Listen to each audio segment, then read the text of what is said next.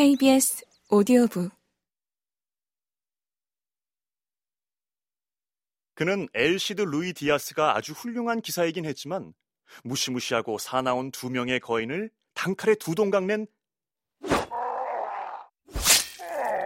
불타는 칼의 기사와는 비교도 안 된다고 말하곤 했다. 베르나르도 델 카르피오는 더 높이 평가했다. 그가 론세스바예스에서 마법에 걸린 롤단을 헤라클레스가 땅의 아들인 안테오를 두 팔로 죽였을 때와 같은 책략을 이용하여 죽였기 때문이다. 거인 모르간테에 대해서도 아주 좋게 말했다. 그건 거인 족속 모두가 오만하고 무례하지만 모르간테만은 상냥하고 제대로 자랐기 때문이라고 했다. 하지만 그 중에서도 레이날도스 데 몬탈반을 최고로 꼽았으니 그가 자신의 성에서 나와 닥치는 대로 훔쳤을 때와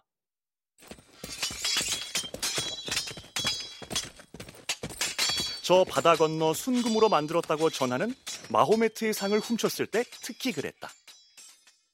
배신자 갈랄론을 발길질로 혼내줄 수만 있다면 그는 자기 가정부와 조카 딸까지도 내어줄 정도였다.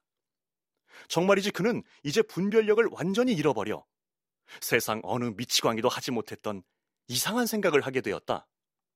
그것은 명예를 드높이고 아울러 나라를 위해 봉사하는 일로 편력기사가 되어 무장한 채 말을 타고 모험을 찾아 온 세상을 돌아다니면서 자기가 읽은 편력기사들이 행한 그 모든 것들을 스스로 실천해 보자는 것이었다.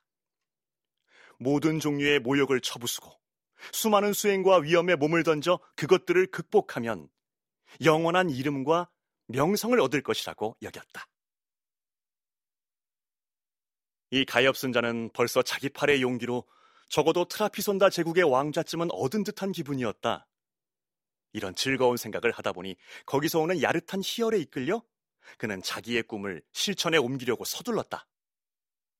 그래서 먼저 오랜 세월 잊힌 채 구석에 처박혀서 녹슬고 곰팡이 핀 증조 할아버지 때의 칼과 창과 투구를 꺼내 깨끗하게 손질했다.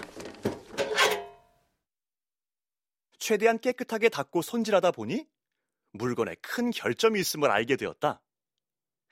투구에 머리를 가리는 모자만 달려 있을 뿐 얼굴과 코를 가려주는 부분이 없었던 것이다.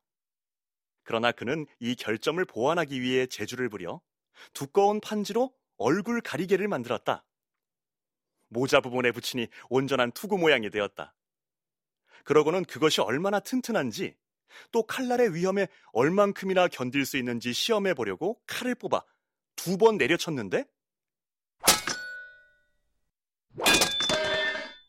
단 한 번으로 일주일 동안 만든 것이 망가지고 말았다. 그렇게 쉽게 산산조각이 나자 이를 못마땅하게 생각하고 이번에는 안쪽에 쇠막대를 대고 재차 만들었다. 튼튼해 보이는 게 마음에 드는데 다시금 그것을 시험해 볼 마음은 나지 않아. 그만하면 아주 빈틈없이 정교한 얼굴 가리개가 달린 투구가 되었다고 생각하고 그냥 쓰기로 했다. 그러고 나서 그는 자기 말을 보러 갔다.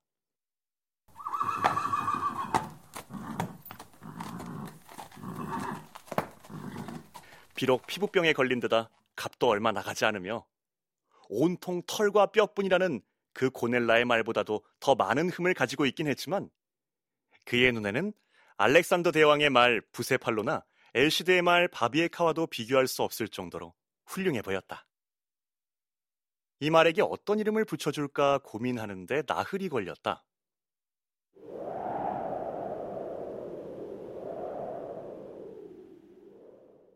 그의 생각에 의하면 그렇게 유명한 기사의 말이자 또한 훌륭한 말에게 아주 그럴듯한 이름이 없다는 것은 말도 안 되는 일이기 때문이었다. 그래서 이 말이 편력 기사의 말이 되기 전에는 어떤 말이었는지 짐작할 수 있게 하면서도 아울러 현재의 신분을 드러낼 만한 이름을 생각해내느라 무척 애를 썼다. 주인이 신분을 바꾸면 말도 이름을 바꾸어 새로운 규율과 이미 이야기한 새로운 수련에 어울리는 명성과 울림을 줘야 하는 것이 당연한 이치였다. 그래서 모든 기억력과 상상력을 총동원하여 이름을 지었다가 지우고 뺐다가 붙이고 다시 몽땅 없애기를 수없이 거듭한 끝에 마침내 로신한테라고 부르기로 했다.